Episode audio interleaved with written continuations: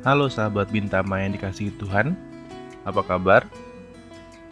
Saya Abraham Suryadi Kusuma, pembina Komisi Pemuda GKI Bintama, mau mengajak kita sekalian untuk merenungkan tema belajar dari pengalaman.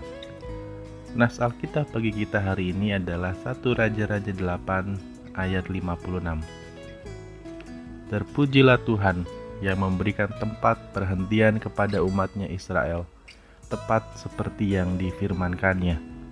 Dari segala yang baik yang telah dijanjikannya dengan perantaran Musa hambanya, tidak ada satupun yang tidak dipenuhi.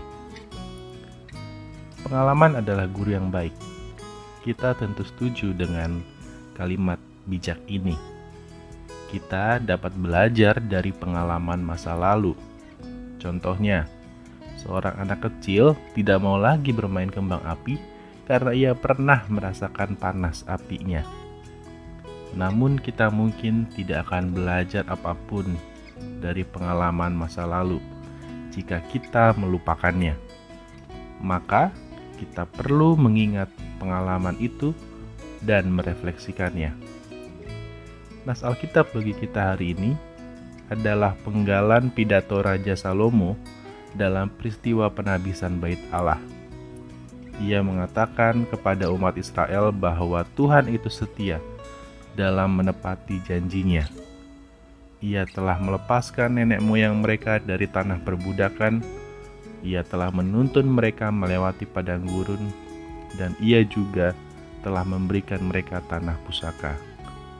Dengan kata lain, Raja Salomo sedang mengingatkan bangsa Israel pada kasih setia Tuhan dalam sejarah kehidupan mereka umat Israel harus selalu mengingat pengalaman itu, supaya mereka dapat belajar percaya kepada Tuhan dan hidup sesuai ketetapannya. Apa janji-janji Tuhan yang sudah Ia tepati dalam kehidupan kita?